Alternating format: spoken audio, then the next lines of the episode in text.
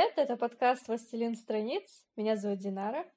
Меня зовут Гульнас, и это подкаст о книжках, э, фильмах, сериалах и обо всем том, что мы потребляем. И мы э, обычные люди, и мы просто делимся с вами тем, что мы посмотрели и почитали, делимся своим мнением и впечатлениями. И сегодня первый выпуск у нас был посвящен эм, Хэллоуину, хотя мы опоздали по срокам, но эм, он был посвящен ужасным фильмам, страшным историям и книжкам. А этот выпуск мы решили сделать таким более уютным. няшным. Да, более няшным, точно. Мы, условное кодовое название э, «Сладкий ноябрь». И как можно догадаться, э, в этом подкасте, в этом выпуске мы будем говорить о фильмах, книгах, э, возможно, сериалах с таким легким налетом романтики, это контент, который заставит вас почувствовать себя очень уютно и представить, как будто сейчас не ноябрь, а хотя бы июнь. Хотя бы июнь. Э, я бы сказала, хотя бы март. Ну да. Март, хотя бы ты предчувствуешь, что скоро, скоро весна, скоро лето. Да. У нас с Динарой немножко, как мы выяснили в процессе, немножко разошлись э, разошлось понимание сладкого ноября.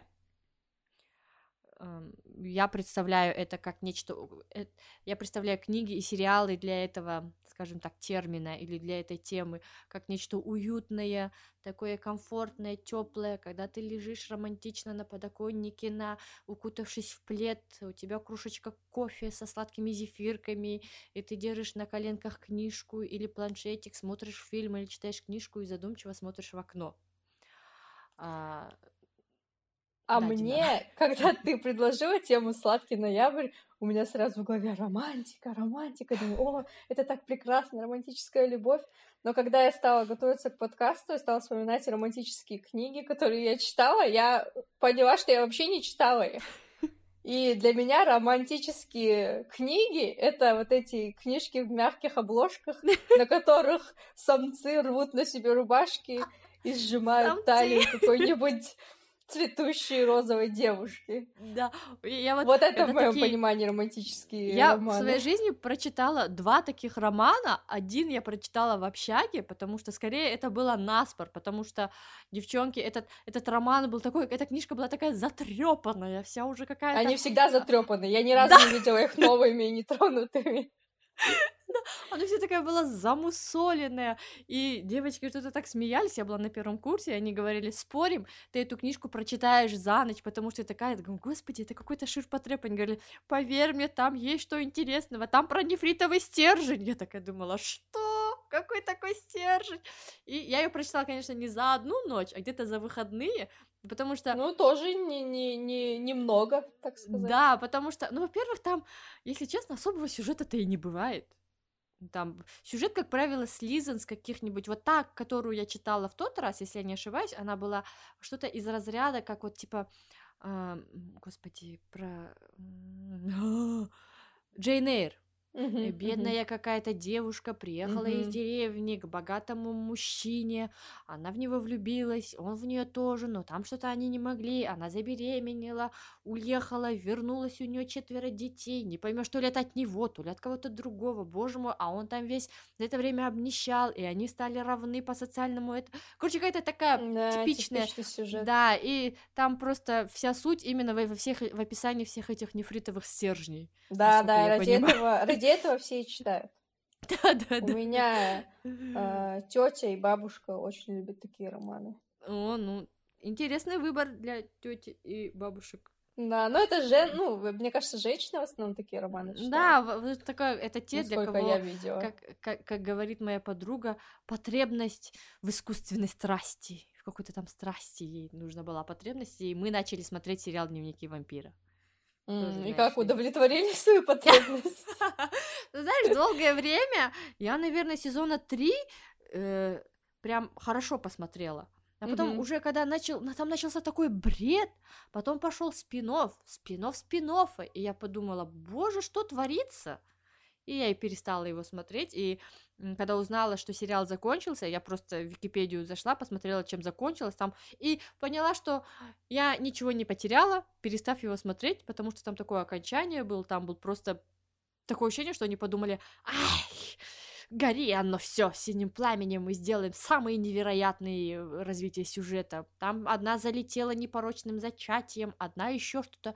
И я подумала, нет, все-таки я придерживаюсь того мнения, что хороший сериал должен содержать, закончиться состоять... вовремя.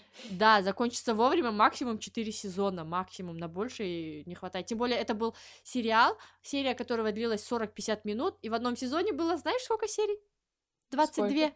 22 серии. Я хотела Прикинь... сказать 17. Для меня 17 это прям очень много. 22, Нет, 20, это 22 серии, это считай почти 22 часа. Почти да, один день да. полностью без перерыва ты смотришь. Так что Офигеть. неудивительно, что у сценаристов тупо не хватило фантазии, сил и терпения даже добить этот сериал до красивого конца. Да. Вот. Так что, но мы будем говорить сегодня не о таком, во всяком случае, я. Да, у нас, мне кажется, я, мы с Гульнас решили попробовать э, в этом эпизоде не говорить друг другу о том, какие фильмы, книги и сериалы мы выбрали, так что для нас это будет таким же открытием, что и для вас. Мне кажется, у нас э, в итоге этого эпизода сложится такое очень широкое представление о романтике, потому что мне кажется, романтика есть не только в отношениях двух людей, но это может быть и в отношениях человека и города, например, или да. человека и какой-то атмосферы, какой-то ситуации в жизни. Во всем можно найти романтику. Да, да, да, да, да. Полностью с собой согласна, Динара. Я так, рада, что, что мы в этом сходимся. Сейчас, сейчас мы поделимся своими книгами, и выяснится, что не очень-то мы с тобой согласны друг с другом. Да, я тоже, я тоже это предчувствую. Так, давайте, да, наверное, учитывая... я начну. Да, давай, давай. У меня необычный выбор э, для меня. Я начинаю с фильма. Почему-то он мне сразу в голову пришел, как только я подумала об этом. И хорошо, что именно он пришел мне в голову, потому что это такой не очень известный фильм. Мне кажется, известные фильмы рекомендовать смысла нету, потому что все смотрели те же самые «Реальная любовь», «500 дней лета» и так далее.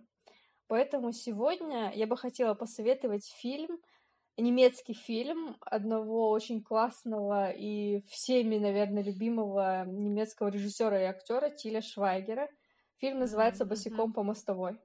А, я слышала про него, но не смотрела. Это ужасно милый фильм. В нем прекрасно все, начиная вот с первых минут и до последних завершающих титров. Это просто картинка для глаз и для ушей, эм, и для души.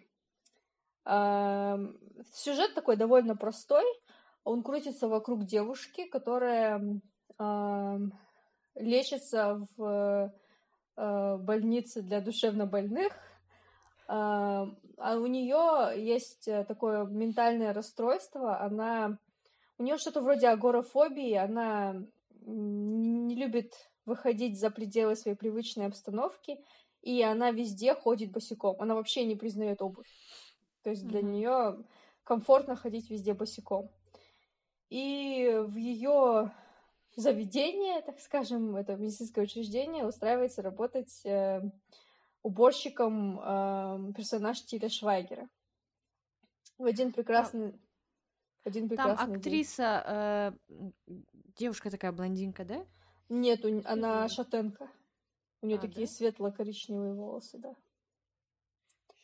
Так вот, он безработный, и для него это просто способ uh, протянуть еще один день. Но он прорабатывает в этой больнице один день, и он понимает, что это вообще не, не для него. После того, как его заставили мыть унитазы, он понял, что он здесь не, не собирается работать. И как раз в этот момент он узнает о том, что его брат женится, и ему нужно ехать на свадьбу. И он решает свалить из этой больницы, а девушка, ее зовут Лейла, настаивает на том, чтобы пойти с, не, с ним.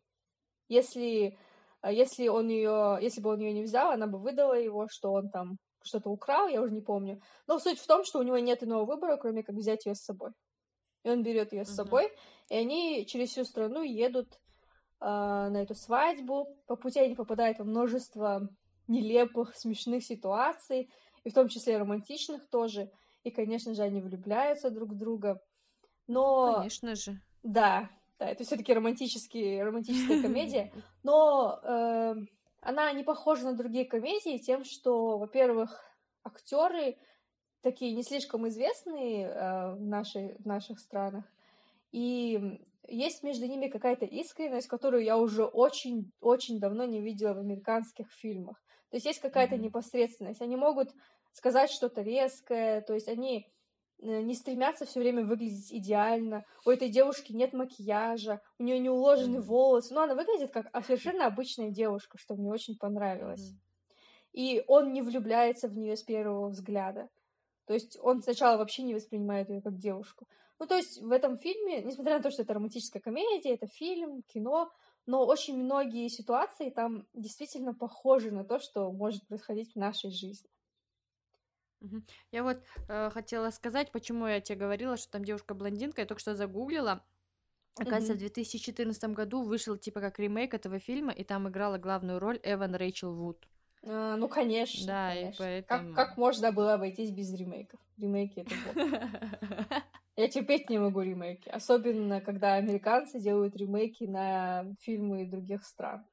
Да, да, да, да. С вероятностью 99% американский ремейк будет хуже. Намного Он хуже. такой, они обычно более попсовые. Да, да. И они какие-то да. все прилизанные. Голливудские фильмы, э, которые делают большие студии, они все такие прилизанные, что они да. становятся похожи один на другой и совершенно Потому что у них они делают их по одной формуле, типа как формула успеха, так называемая, что вот это такое-то начало, такое-то, развязка. Уже в какой-то момент я вот тоже в, в определенный период своей жизни была увлечена романтическими комедиями, и в какой-то момент я уже начала э, угадывать, какой будет сюжет, какая развязка будет. То есть там, как обычно бывает, встречаются парень с девушкой, абсолютно они разные бывают. Знакомство, как правило, э, скажем так, не самое лучшее, они друг с другом поспорили, поругались или еще что-то, противоборствующие стороны они. Потом mm-hmm. они, случается какое-то событие, они друг друга влюбляются, у них все зашибись, потом вдруг случается ссора, эта ссора длится чуть ли не до конца фильма, буквально в последние минуты фильма они мирятся и, скажем так, живут типа долго и счастливо. Да. Ты уже понимаешь, такая думаешь, ну да, да, да, да, да, все, другой, сейчас пойдет нормально. Другой распространенный сюжет это когда кто-то э, в самом начале сказал какую-то неправду о себе, и потом в конце выясняется, что это была неправда, и начинается да, переживание да, да, по этому да, поводу. Да, да, да. Но все это повторялось так много раз, что уже неинтересно. Да, это точно. Так что обратите внимание на этот фильм «Босиком по мостовой», режиссер Тиль Швайгер. А, там очень красивая картинка, очень приятный саундтрек. Так что даже если вы не горите желанием оказаться в романтической атмосфере, этот фильм отлично скрасит вам вечер. Угу и сделает вам тепло на душе. Пусть вам не будет тепло физически, но вам будет тепло на душе хотя бы. Да, тепло физически это то, о чем мы э, забываем на долгие 6-7 месяцев в Астане. Да, увы. Э, так, я, наверное, давай возьму, приму у тебя эстафету. Я буду говорить сегодня преимущественно о книгах, потому что э, романтические фильмы которые, которыми я могла бы поделиться, они, опять же, в основном шаблоны, и что-то мне прям за все это время, пока мы с тобой, эм, после того, как мы с тобой определили тему этого выпуска, мне вообще в голову не пришел ни один фильм. Ну, конечно, уже... всегда так. Да, я уже начала просто элементарно проходить по спискам, гуглить романтические фильмы думать, так, что из этого, что у меня в голову, э, что, что мне может, что вот подойти под, этот, под эту тематику, что я могу порекомендовать, и совершенно ничего в голову не пришло, и подумала, ладно, пусть будут книги, и э, начать я бы хотела с э, книги, которые я прочитала буквально сегодня. Это книга Фредерика Бакмана. Я на него подсела. Это уже третья книга, которую я прочитала, и она называется «Здесь была Брит Мари». А вообще я бы хотела сказать, наверное, будет правильнее сказать, э, вернее, наверное, будет правильнее начать с книги «Бабушка велела кланяться и, и передать, что просит прощения». Это вот та книга, про которую я писала в Твиттере несколько раз. Вообще Фредерик Бакман, он стал, скажем так, открытием для меня последние где-то года два-три, потому что у него настолько добрые книги, это вот действительно да. книги, которые ты вот читаешь и прям исполняешься этого душевного спокойствия, доброты, тихой, тихой, светлой радости, такой, что вот ты думаешь, а мир не так-то уж и плох. В нем есть хорошие люди и ты понимаешь, что да, они бурчат, да, они с характером, но люди совершенно разные по настроению, по характеру, по отношению к жизни, они могут статься твоими самыми близкими и лучшими друзьями или членом твоей семьи. И э, когда ты их читаешь, эти книги, то э, я, во всяком случае, у меня так бывает, э, что я начинаю по-другому смотреть на людей, на мир, и мне хочется всем помогать, делать добро, что-то хорошее. Я прям вся такая воздушная, хожу, доброжелательная. Ну, конечно же, до первого негативного конфликта. Тогда здесь просыпается вся моя сущность, и все это волшебство как рукой снимает. И э, поэтому я бы хотела сказать, что, в принципе, знакомство мое с Бакманом началось с книги, да, вот которую все, наверное, читали, «Вторая жизнь Увы». Я подумала, да. боже мой, какая обалденная книга. Потом я скачала себе его остальные книги, но как-то до них не дошло, потому что я подумала, э, я, я узнала, что у него не так уж много книг, потом я подумала, я буду их читать потихонечку. Ну, вот последние... кстати, недавно новая книга вышла. Извини, что перебила. Да, Да, кстати, я читала, я уже зашла и такая думаю, нет, я буду их по чуть-чуть читать по одной. Я вообще себе планировала по одной в 2-3 месяца. Я думала, прочитаю одну Бакмана и несколько других. Но что-то у меня в последнее время пошло, я сразу подряд две прочитала, буквально одну закончила, вторую сразу начала. Поэтому я бы хотела начать с книги вот э, «Бабушка велела кланяться и передать, что просит прощения». Такая искрометная, юмористическая и в то же время такая добрая книга. Мне так нравится, что Бакман пишет про самые ужасные события в жизни, потери, смерти, э, трагедии, он пишет так светло, что ты разделяешь эту грусть, но ты понимаешь, что жизнь продолжается, что э, что пусть даже человек и умер, или с ним произошло какое-то трагическое событие, что э, эту грусть надо пережить и жить дальше развиваться как-то, не знаю, находить другие радости жизни и искренне сопереживаешь его героям. Конкретно эта книга «Бабушка велела кланяться передать, что просит прощения», она о маленькой девочке, Эльсе, ей почти 8 лет, и об этом неоднократно упоминается в книге, почти восьмилетняя девочка, почти восьмилетний ребенок, и она невероятно умная девочка, сообразительная, я бы даже сказала, я бы даже сказала, рассудительная, на мой взгляд, э, такие дети, они, э, вернее, дети становятся такими в силу определенных событий в их жизни, я так думаю, когда ты э, видишь не только счастье, радость и веселье, а когда ты из-под воль замечаешь, как что-то происходит сложное в твоей семье, как ты видишь, как реагируют на это взрослые, когда ты так или иначе сталкиваешься со всеми этими взрослыми событиями, и ее внимательность на такие мелочи, она просто не может не удивлять. И в то же время у нее просто обалденное чувство юмора, просто обалденное. Она вроде бы так казалось бы такой непосредственный ребенок, и у нее все такое, ну, такое детское рассуждение, такие детские рассуждения, но в то же время она она в каких-то вопросах оказывается гораздо остроумнее взрослых, и это просто не может не, не располагать э, к ней читателей. А, так вот, э, книга здесь сюжет ведется от лица девочки, не вернее, не от лица девочки, в, в каком-то моменте ведется как бы от лица девочки, но в третьем лице, не знаю, блин, как это объяснить. Да, да, я поняла. Да, в общем, угу. такое. И эм, девочка эта живет э, в доме. Угу много, не то чтобы многоквартирный, это такой, типа как, типа как многоквартирный, но это не как наши муравейники, там буквально 5-6 квартир где-то. И в процессе книги а, она очень близка со своей бабушкой, просто очень близка. Они постоянно с ней эм, попада, э, постоянно с ней путешествовали в так называемый мир просоньи. Это когда вот ты закрываешь глаза, и когда вот ты почти уснул, но еще не уснул, и вот на вот этой границе почти сна ты попадаешь в волшебный мир просонья. Э, в этом мире есть несколько миров, семь миров, и она все миры называет, и когда ты только читаешь, немножко не догоняешь, что происходит, что такое, что за миры, путаешься во всем этом, но в про... и даже в самом начале не говорится, сколько всего там миров этих, но уже дальше в процессе там постепенно каждый мир раскрывается, и ты понимаешь, какие события в жизни этих людей, героев эти, этой книги, спод... привели к тому, что создался такой воображаемый мир. И, в общем, а, бабушка постоянно ей придумывает какие-то квесты, и она ее самый лучший друг.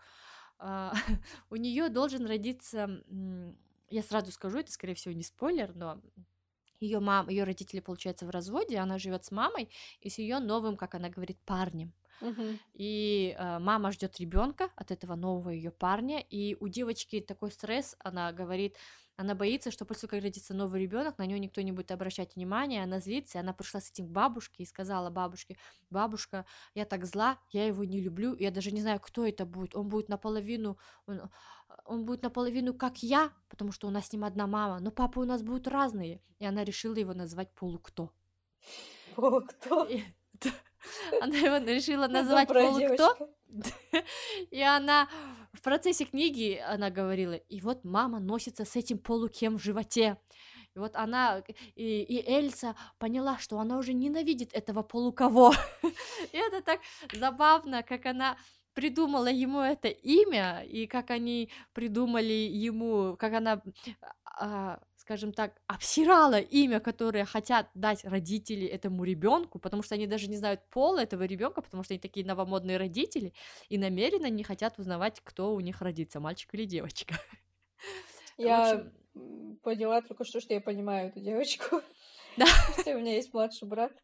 Но когда э, он еще был в животе, я была слишком маленькая, чтобы понимать, mm-hmm. что придет кто-то вслед за мной. Но когда он родился, я начала чувствовать, испытывать похожие чувства, так скажем. К своему полукому, да? Да. А, ну, да, и вот я вот э, понимала, что вот когда читала эту книгу, так получилось, что я читала, когда была дома с родителями, и там у меня племянница есть, ей тоже скоро 8, она почти ровесница Эльсы, и у нее тоже э, вот буквально недавно, месяц назад, родилась сестренка. Точно, точно. Да, и как бы, может быть, все эти события, но на фоне всего этого я принимала эту книгу, ну, прям довольно близко к себе, и я постоянно ее сравнивала, потому что моя племянница тоже что-нибудь как отчебучит, что-нибудь как скажет, настолько, что хоть стой, хоть падай. И я примеряла некоторые ситуации к ней, и я понимала, что мы, наверное, действительно несколько недооцениваем детей, потому что они все понимают, они все видят, и они все это воспринимают сквозь призму своего детского понимания, но зачастую оно оказывается даже более верным, чем наше взрослое. И это так, так удивительно. И, в общем, э, вся эта книга — это один большой квест, угу. для Эльсы, который ей оставила бабушка. Она ей оставила первое письмо, и она в каждом письме э, заставляет Эльсу проживать, понимать, узнавать э, те события, которые произошли до ее рождения и которые привели к ситуации, вот, которая сложилась. Там описывается характер и быт жизни каждого из э, жильцов этого дома. Если в начале книги отношение Эльсы к ним одно, она там боится какого-то монстра, боится друга, там, не люб, недолюбливает старую перечницу, то в процессе книги ее отношение меняется после того, как она узнает историю каждого из этих персонажей. И здесь, казалось бы, нет э, и Эльса, конечно, безусловно, она главная героиня, но она идет как главная героиня, связующее звено между ними всеми. И вот именно вот это вот удивительное сплетение всех их судеб и то, как это подается, как это подается, опять же, через мир, через глазами этой маленькой девочки, почти восьмилетней девочки. И это особенно, я не знаю, это, мне кажется, это довольно сложно все-таки сделать, и в этом, в этом, мне кажется, и заключается особое мастерство Бакмана, что он смог это передать, и что это настолько интересно читать, что я просто заканчивала рабочий день, шла кушать, и просто я ее читала, читала, потом ложилась, и я не спала до 3-4 часов утра, лишь бы прочитать. И я думала, когда я садилась на работу, я думала, боже, скорее бы закончился рабочий день, чтобы я могла засесть за книгу. У меня, меня уже дома родители, да. Со второй жизни, это... увы. Да, и ты знаешь, я поняла, что у меня давно не было такого прям аж желания прочитать книгу, за что я, конечно, очень благодарна Увы, и я бы очень хотела, чтобы наши слушатели, которые слушают наш подкаст, чтобы они тоже узнали об этой книге, потому что это как раз действительно та книга, она и про романтику, там есть и любовь, там есть любовь к жизни, любовь к людям, любовь к дому, э, любовь к окружающему миру и э, любовь к полукому. Пусть даже он еще и не родился, но тем не менее. И это как раз тот фильм, который, вернее, та книга, которую, а, которую необходимо читать такими вот э, темными серыми вечерами, когда на улице воет ветер, и когда ты ее читаешь, становится тепло на душе. Вот. Да, замечательно, что есть такие книги. Да. Следующая книга не такая. Сразу говорю. Про кладбище. Нет, нет, кладбища там нет. А, ну, я просто очень мало читаю уютных книг. Ну, как-то моя сфера интересов лежит почему-то вне уютных книг. А, следующая книга, которую я хочу порекомендовать, она написана английским писателем Джулианом Барнсом. И эта книга вот действительно про отношения. Она называется «Единственная история». Она довольно Знакомая. сравнительно недавно вышла, в прошлом году. Я ее прочитала в августе прошлого года. И она э, рассказывает историю отношений э, Пола и Сьюзан. Э, это обычные влюбленные, казалось бы, но прежде чем, э, если вот я вам говорю Пол и Сьюзан, вы сразу представляете себе обычных влюбленных. Но стоит мне сказать следующий факт, как ваше представление об этой истории будет полностью поменяется. Полу 19, Сьюзан 48. Ого! Да. Э, они познакомились на теннисном корте, и какая-то искра между ними проскользнула, они стали встречаться, Э, все были против их отношений, она была замужем, у нее mm-hmm. две взрослые дочери э, возраста этого пола. Эм, но несмотря ни на что, несмотря на мнение окружающих, они решили встречаться, съехались, стали жить вместе. И интересно, э, что эта история рассказана как бы... Она делится на три главы. Первая, первая глава... Всё, всю историю рассказывает Пол это 19-летний mm-hmm. парень. Эм, первая часть, он рассказывает от первого лица, то есть он говорит «я».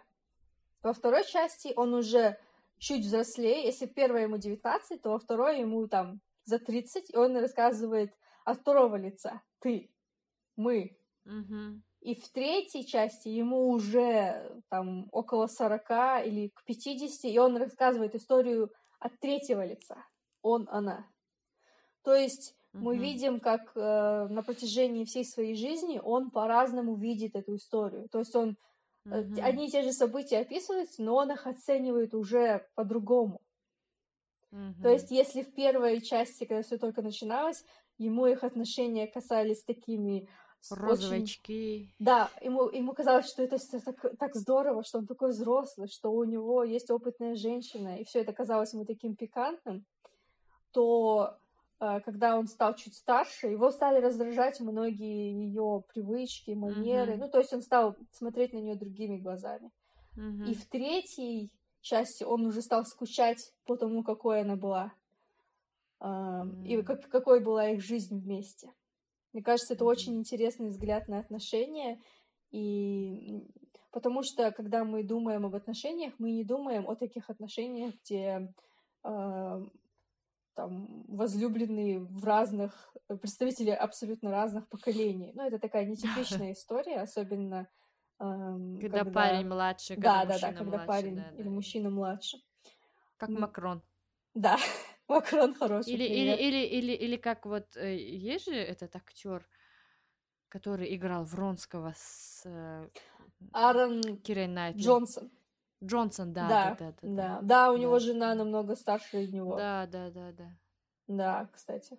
Это, их, это могла быть их история. Да. Или Надежда Бабкина. Примеров оказывается куча. Да.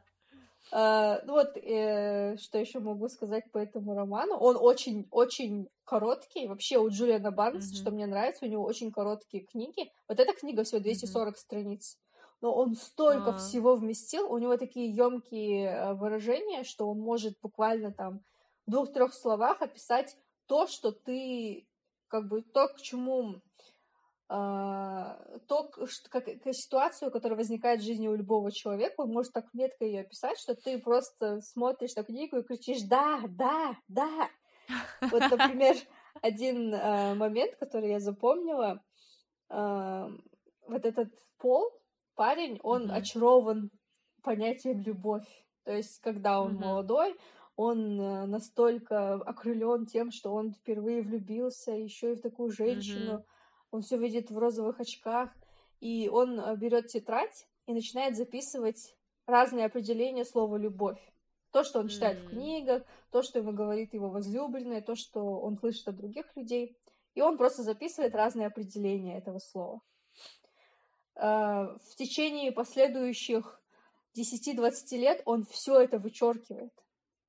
Просто А, зачеркивает все это, потому что все это неправда. Ему кажется, что все это неправда, М. и вообще невозможно дать определение любви. Нельзя э, назвать ам, что-то определенное любовью. То есть ее нельзя А загнать то есть он список не рамки. дополняет, да? Да, ну то есть он, он понимает, что это неправда полностью, и это неправда полностью. И он конце концов не знает, где правда, потому что ему кажется, что все это правда. Ну то есть все это можно сказать о любви, и в то же время ничего из этого нельзя сказать. То есть такой очень сложный вопрос. И Мгм. каждый, конечно, испытывает это чувство по-разному. Да, Очень да. необычная книга, она не оставит какого-то э, чувства удовлетворения или уютности, потому что их жизни сложились не так, как они хотели.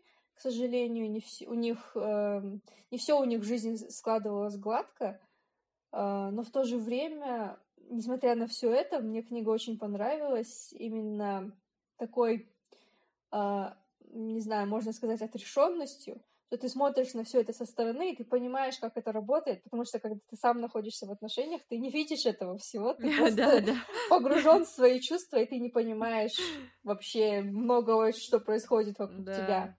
А, Точно. а вот когда ты видишь, что человек оценивает отношения с разных точек зрения, то есть от своей личной точки зрения, с точки зрения мы, и потом уже как сторонний наблюдатель, то ты видишь много схожего. То есть ты, ты много чего понимаешь об отношениях, вот что я хочу сказать. Мгм. В общем, Ну, рекомендую интересно. эту книгу. Э, Главное достоинство, что она очень короткая, так что вы ее быстро прочитаете. Это действительно необычная подача, что э, она рассматривается с разных временных отрезков. Да.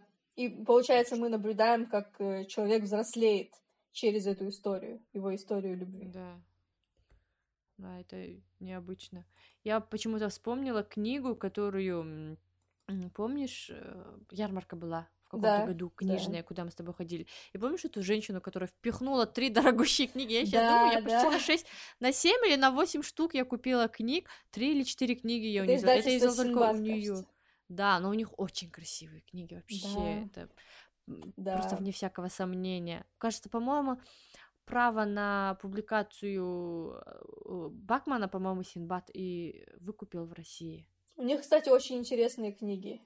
Да, они у них Они необычные. покупают очень Они интересные не книги. попсовые, да. Да, да, да, да, да. Я Да, я вот читаю их книгу. Какую?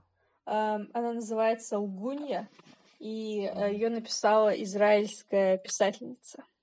А, я вот помню, она посоветовала мне книгу, я, она еще, она настолько влюблена сама во все это, во все это издательское дело в книге, что она прям каждую книгу прочитала, и она прям так интересно рассказывает, то есть как понимаешь, что она продажник, но в то же время она безумно интересно рассказывает, аж хочется да. купить, особенно человеку, который принципе любит все покупать, а еще и книги Я у нее тоже покупать, еще и книги с красивыми обложками. Да, она просто да, и... мастерски рассказывает. Да, и вот я купила у нее две книги про любовь, кстати, вот я вспомнила, ты мне сказала, я вспомнила одна из книг три версии нас, где идет история двух э, молодых людей, угу.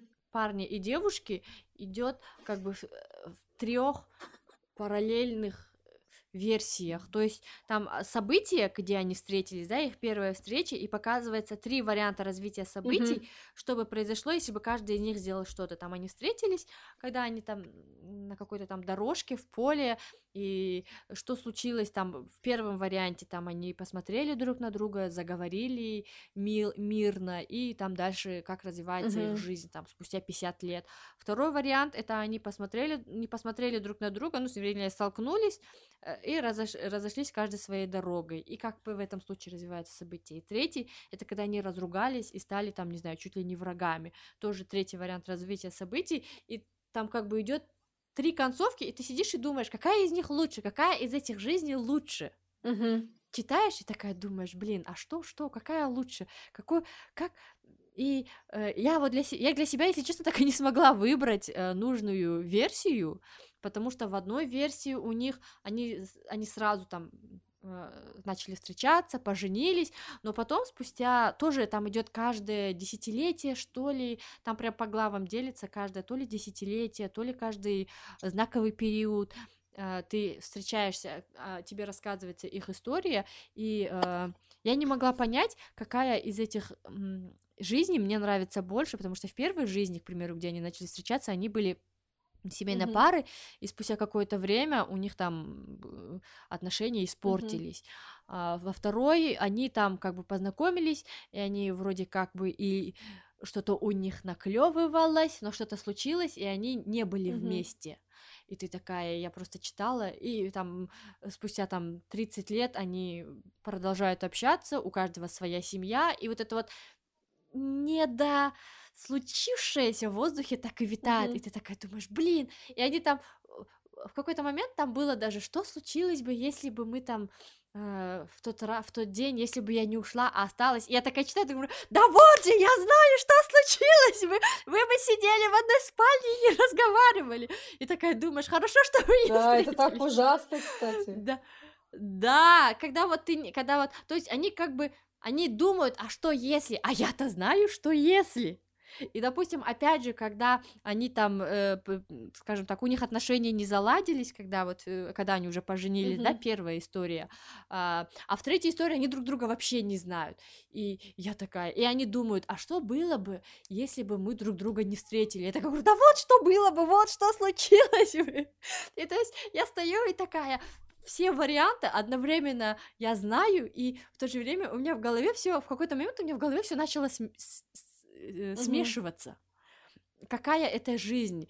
Э, это та, где они вместе поженились. Это та, где они познакомились, но не поженились. Это та, где они вообще не познакомились. И я просто в какой-то момент, где-то на середине книги, я уже начала просто возвращаться в начало. Я прям поставила стикеры туда, начала возвращаться. История первая, история вторая, история третья. Вот это вот первое событие. Uh-huh которая послужила толчком, я просто возвращалась и такая смотрела, так, ага, а, это там, где они так, так, ага, все примерно так картина в голове складывается, и я дальше продолжаю читать. И три разные концовки. И я так и, и не поняла, концов. ты знаешь, какая из них лучше. Я не говорю концовки, я просто говорю, что я не поняла, какая из них лучше. Я не поняла, какая из этих жизней лучше. В каждой из них было что-то, что мне нравилось, и в то же время было что-то, что я думала, боже, это ужасно, я не хочу, чтобы такое когда-то было в моей жизни.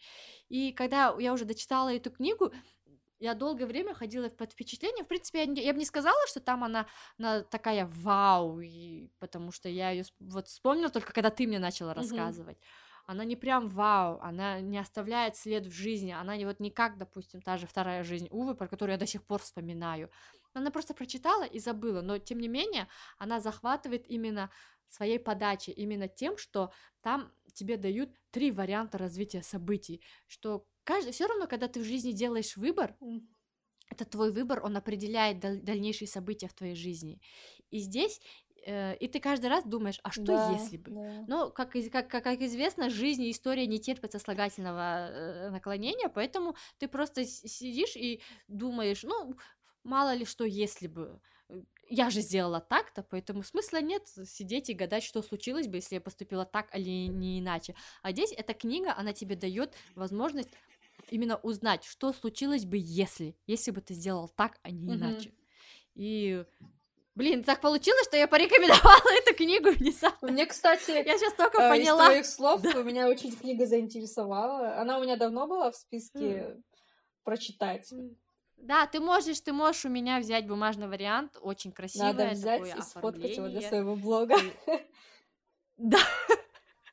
Да, оно прям такое красивенькое у него оформление, можешь э, его этот взять, почитать как-нибудь.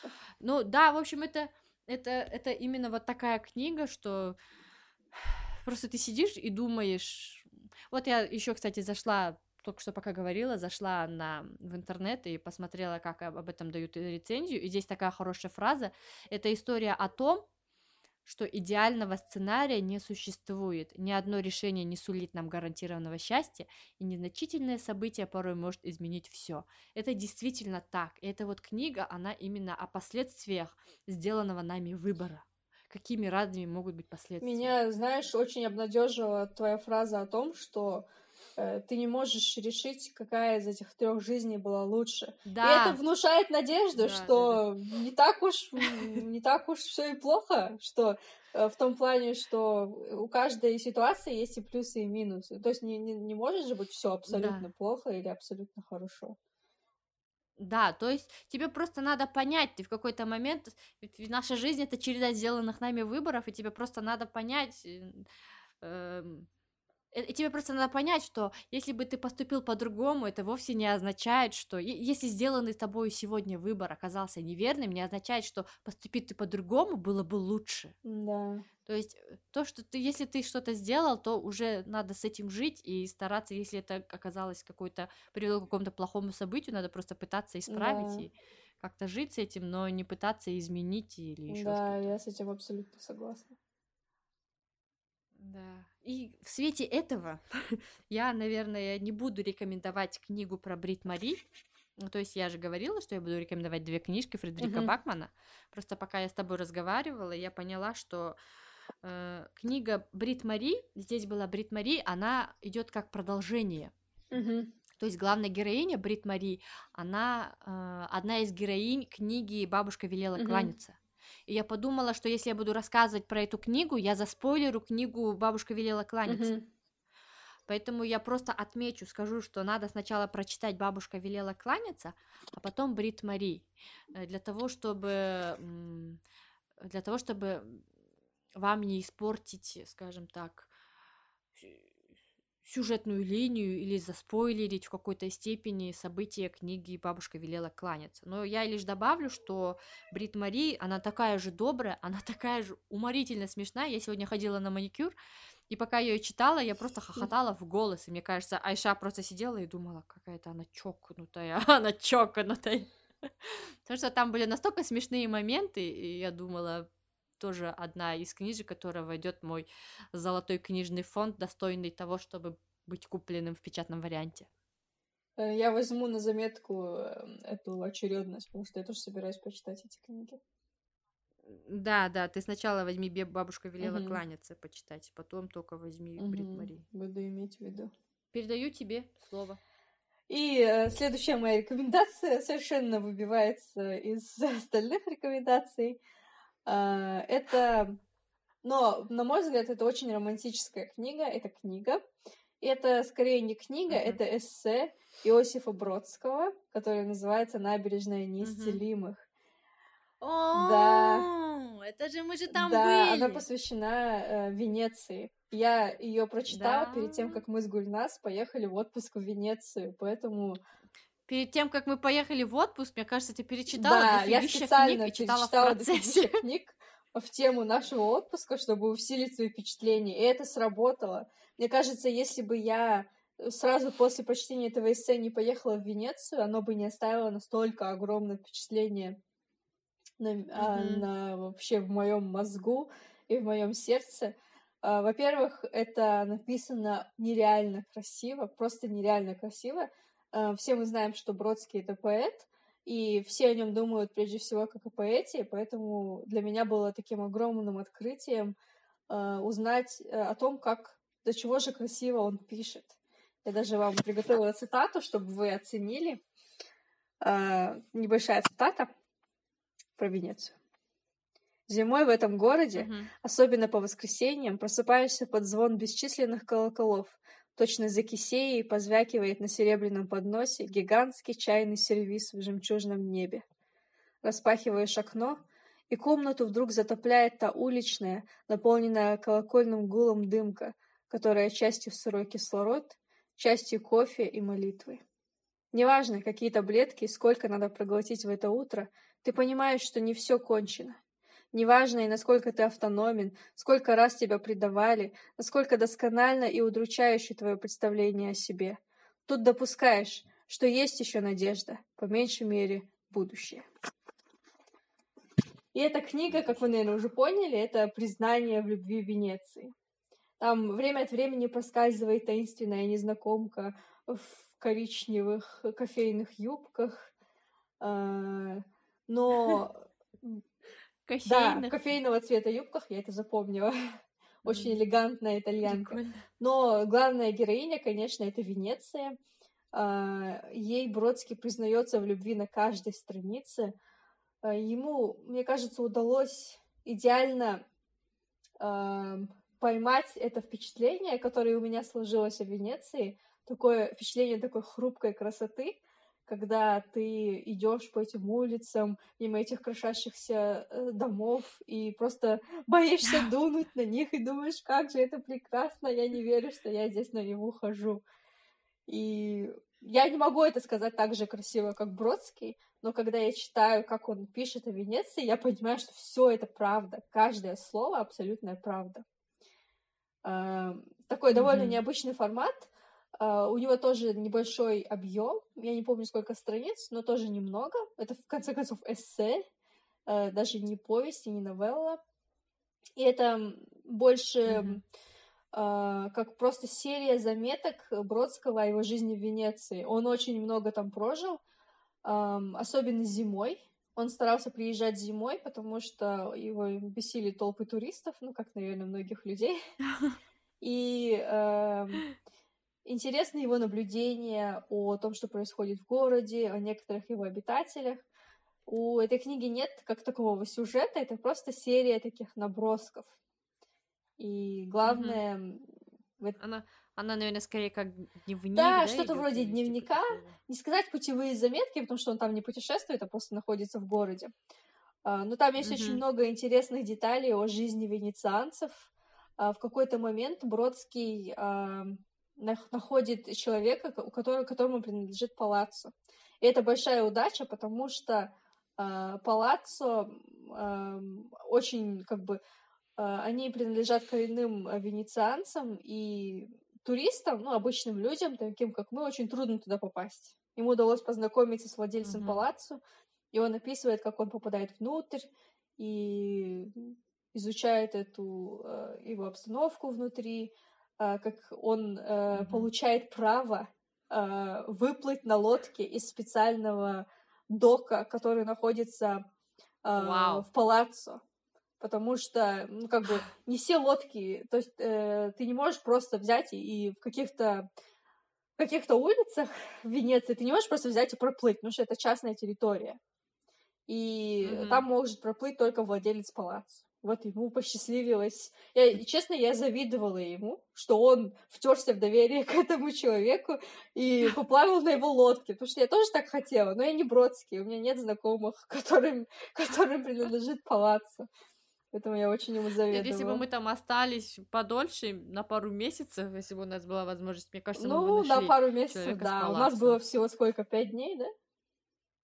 И у нас, мне кажется, в Венеции вообще мало дня. было. Ну, в смысле... Три дня. Да, где-то четыре, дня. Но это да, очень 3... мало, да, конечно. да. Мне да. Э, не хватило. Но и то за это время мы много успели. Да.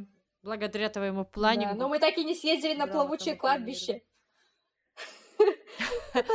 Чему я безумно рада. Чему я безумно рада.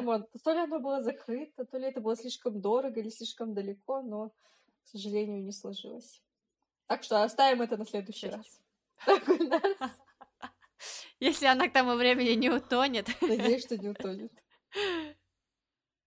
Ой, не могу. Да, я помню, как мы искали эту э, набережную Нисин. Да, да, мы же нашли ее. И нам, и нам, да, и нам помогли какая-то русская пара помогла, да, если я не ошибаюсь? Или не, не... мне кажется, мы просто набрели на нее. Да.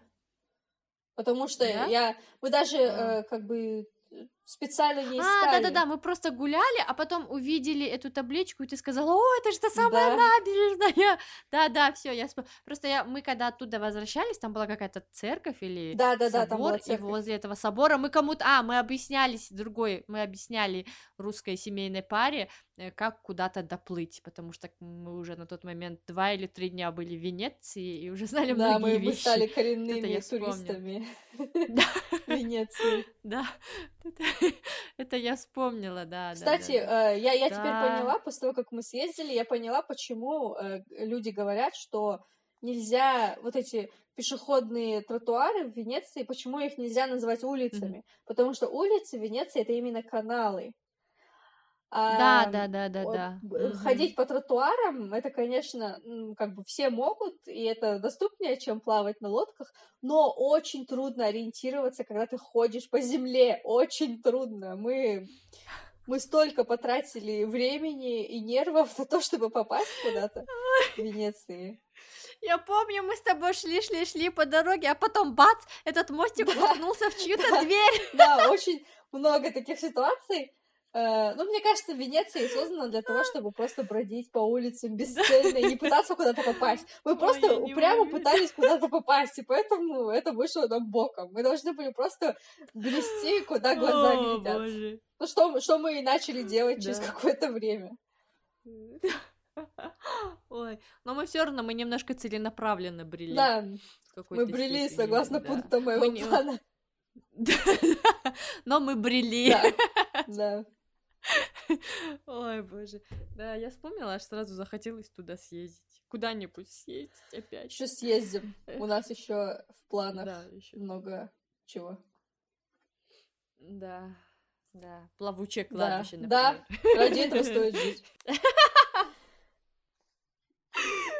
Да, действительно, стоит жить ради того, чтобы посетить плавучее кладбище.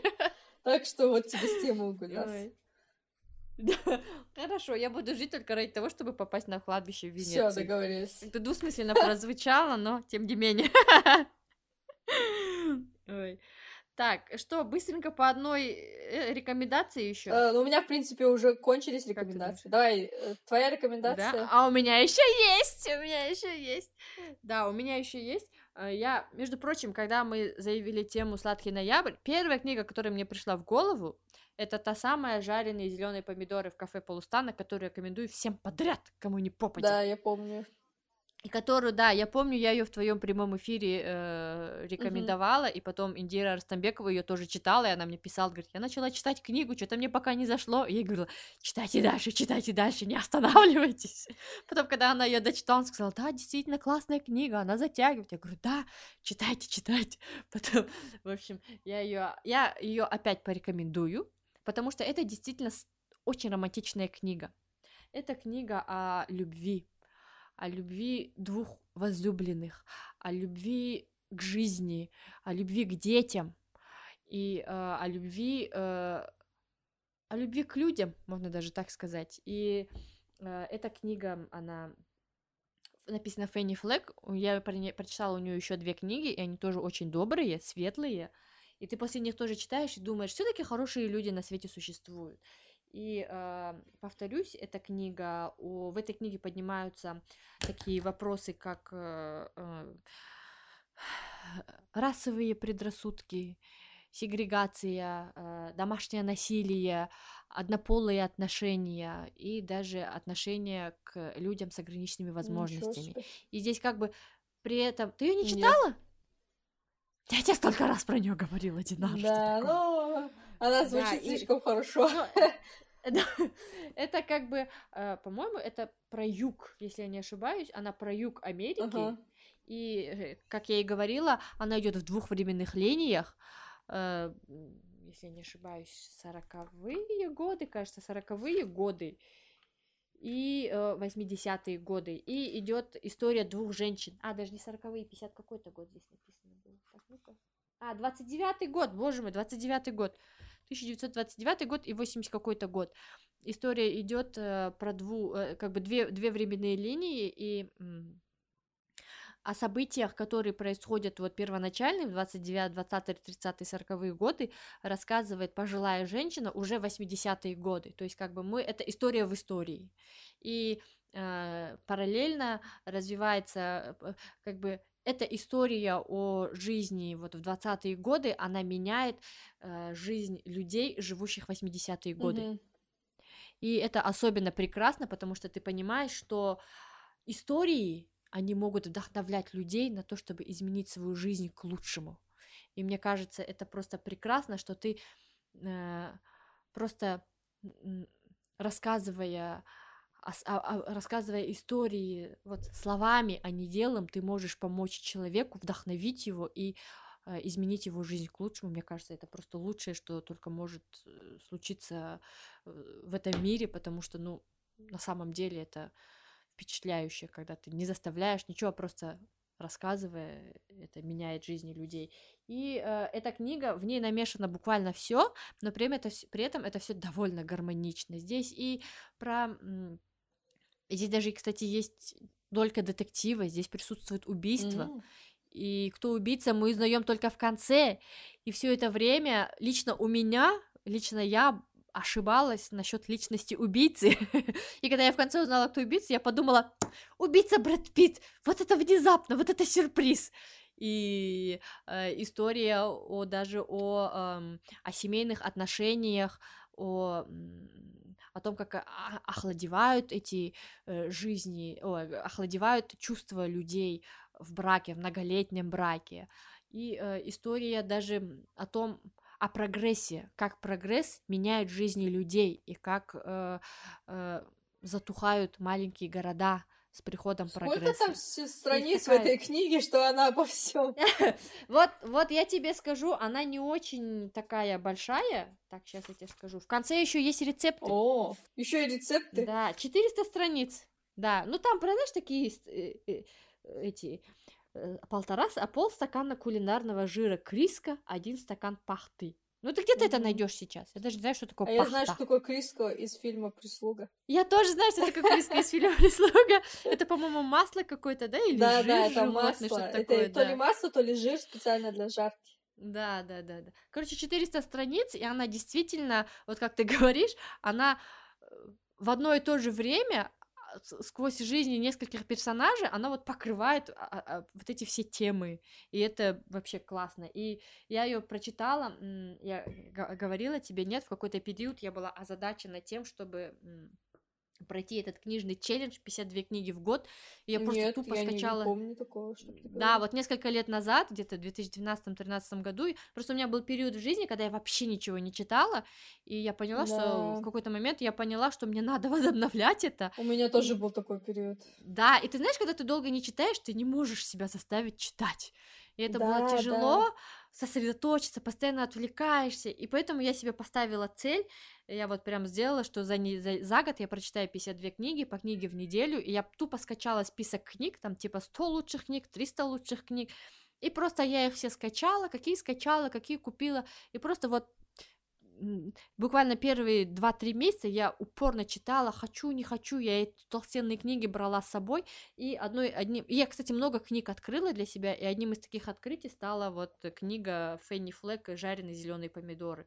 Я просто подумала, обалдеть, надо же, я в жизни такую, такую книгу бы сама не выбрала, если честно. И мне понравилось, что тут раскрыта именно тема домашнего насилия и однополых отношений. Оно так деликатно и грамотно все описывается, и в свете вот событий этих э, всех недавних, которыми мы сталкиваемся в мире, когда вот это агрессивное навязывание, все такое, ты понимаешь, что это было во все времена, но э, все зависит от людей и э, от отношения людей, когда ты понимаешь, что все люди одинаковые, не бывает каких-то там э, правильных или неправильных, бывают просто хорошие люди и плохие люди, и все. И больше никаких других различий и разделений не должно быть. И вот в этом плане мне очень понравилось, как книга правильно выстраивает приоритеты. Мне кажется, такие книги надо даже вот давать читать, не знаю, может быть, в школе. Вот. Интересно. Э, так что да, так что я ее снова в очередной раз рекомендую. Она входит в списки каких-то там. А, кстати, есть фильм. Есть фильм, но фильм мне не зашел. Фильм тоже, кстати, старый. И там, знаешь, что снимается? Там снимается медсестра из Мизери. Mm-hmm. Вот. Так что можешь посмотреть или почитать. Но фильм мне, правда, не зашел. И последняя... Скорее всего, мне после книги тоже не зайдет. Да, редко бывает, что книга оказывается, фильм оказывается лучше книги. И, кстати, у этой книжки очень красивая обложка. Очень красивая обложка издательства Фантом Пресс. Я, кстати, купила ее из-за красивой обложки. Вот. И еще одна последняя книжка. Я ее хотела рекомендовать в прошлый раз, Uh-huh. Но подумала, наверное, что будет многовато или что. Ну, она называется «Практическая магия». Uh-huh. И я не да, знаю, слышала. ты смотрела фильм, смотрела, если ты с Сандрой Баллок и Николь Кидман? Нет. Про ведьм. Но это такие добренькие ведьмы. Это не такие злые ведьмы, которые хотят навредить, а они скорее не ведьмы, а... Блин, как вот назвать таких? Кол... Не колдуны, а колдунши колдунессы. Mm-hmm. как это называть? Типа как волшебницы, что ли, в какой-то степени. Вот. И они вот в этом плане, это вот история про них. И это даже не столько история именно про, про ведьмовство, а история про э, женщин, про любовь, про то, опять же, здесь поднимается вопрос домашнего насилия, про то, как сложно найти свою любовь и как сложно ее потом сохранить. И когда ты эту любовь теряешь, как сложно найти, или не то, что найти, а понять, что это твоя новая любовь. И здесь про любовь не только между мужчиной и женщиной, между возлюбленными, здесь любовь к детям. И как сложно совместить порой бывает эти, эти, эти два вида любви, а, когда ты э, пытаешься защитить своих детей, заботясь о своих детях, ты, может быть, в каких-то вопросах себе отказываешь в плане личного счастья и а, отношения э, и о любви э, между членами семьи, между родителями, между братьями и сестрами. Здесь история о двух сестрах, две сестры, э, Сандра Баллок и Николь Кидман их играют, и mm-hmm. одна из них обладает даром, а другая, ну, так себе не сильно обладает. То есть у одной способности побольше, чем у другой, и у них у обеих разные характеры. Героиня Сандры Баллок, вот я буду говорить так теперь, героиня Сандры Баллок, потому что я рекомендую и фильм, и книгу. Угу. Героиня Сандры Баллок, она более такая разумная, прагматичная, рассудительная, а героиня Николь Кидман, она такая более легкомысленная, и вся такая воздушная, вся такая немножко как эм, более такая щенгельтек. Вот. Угу. А, а, и здесь о том, как вот а, как о проклятии, которые преследуют, вот семью этих ведьм преследуют проклятие, они не могут найти, вернее, они не могут быть счастливы в любви, и о том, как они э, пытаются из-под воль может быть, не специально, но избавиться от этого проклятия. И здесь, опять же, речь идет о... Здесь тоже есть немножко чутка драматики, детектива, эм, смерти есть. И здесь тоже история о домашнем насилии, о том, как женщинам тяжело с этим справиться бывает. И я тоже пока читала эту книгу, я так переживала за героиню и думала, боже мой, ну просто возьми и ударь его в ответ, и сбеги, потому что просто читаешь ее переживания, ее страхи, что она боится, что если она даст сдачи, он потом ее убьет или совершит какое-то плохое действие. И я прям так переживала за нее, и потом я была рада, что ситуация более-менее как-то разрешилась. И еще эта книжка о женской дружбе. Она все-таки бывает. Э, да, конечно. конечно да, но я имею в виду э, в ответ тем скептикам, которые не верят в существование женской дружбы. Угу. Это книга и фильм, они немножко, конечно же, отличаются. В книге история Николь Кидман, она более расписана. Она более так, как бы, ты начинаешь понимать, что она э, филь, что она более глубокий персонаж, чем, казалось бы, в фильме. Uh-huh. А, а в книге так чуть-чуть ее переживания распис- расписываются и посвящается отдельная вот есть прям несколько э, глав, можно даже сказать, которые посвящены ее жизни. А вот в книге, в фильме больше внимания все-таки уделяется Сандре Балок. Я сначала посмотрела фильм, потому что я обожаю Сандру Балок, поэтому я в какой-то период просто смотрела поголовно все ее фильмы, и этот фильм меня просто тоже очаровал. Он тоже такой добрый, светлый, и они там такие, обая... там такие обаятельные ведьмочки, как они с этими метлами там ходят, и как они там с крыши прыгают и летают, эти шляпы остроконечные, гольфики эти, их прикольные, не мантия, как это называется? Как это? Плащи. Плащ? Да, плащи их. И, в общем, я смотрела и думала, ну, милота какая. Еще здесь прикольно, в семьях этих ведьм всегда рождаются две девочки. Одна mm-hmm. рыжая, одна Интересно. брюнетка. Да, и вот как бы э, Сандра Баллок брюнетка, Николь Кидман рыжая, и там дочки тоже у них. Одна рыжая, одна брюнетка. И у кого-то из них, у одной, у кого-то из них э, способности ведьминские более сильные, чем у другой. То есть тоже, да, это очень такая легкая книга, тоже ее читаешь, она оставляет приятное послевкусие, э, но при этом она не грузит если можно так сказать. Ты, угу. если не будешь слишком близко воспринимать, как вот мне почему-то вот, видимо, я ее читала в такой период жизни, когда э, я очень близко воспринимала все истории с домашним насилием, с каким-то, угу. я не знаю, со всем этим, э, когда женщины страдали. Угу. Вот. Интересно. На этом мои рекомендации закончились. В этот раз от тебя очень много рекомендаций, Гульнас. Да, потому что это моя тема. это не страшные фильмы. Да, да, уютность мое все. Не знаю почему, может быть, потому что я в жизни, ну, я бы не сказала, что у меня прям настолько мрачная жизнь, что я испытываю потребность в добрых книгах, но ввиду того, ввиду, наверное, моего характера э, и того, что я близко к сердцу всего воспринимаю, что я слишком импульсивная, и в случае чего я, может быть, даже мысленно, но я конфликтую с людьми, хоть я не говорю слух, но иногда мысленно я просто москвичам говорю, вы вообще, чтобы вам обосраться. Послушайте, москвичи. Да, и, идите вы к черту, вы такие сики. И думаю, если, если он сейчас мне так скажет, я ему вот так отвечу. А если мне скажет я ему еще вот такой контратвет там. Видимо, вот это все у меня в течение рабочего дня как-то оно накладывает какой-то отпечаток, что после этого мне срочно требуется какая-то мимимишная перезагрузка. Мне нужны уютные пледики, мягкие игрушечки, зефирки, чай, кофе и хорошие книжки. Вот. Да, прикольно. А мне, видимо, не хватает в жизни драмы. Я читаю что-то такое драматичное.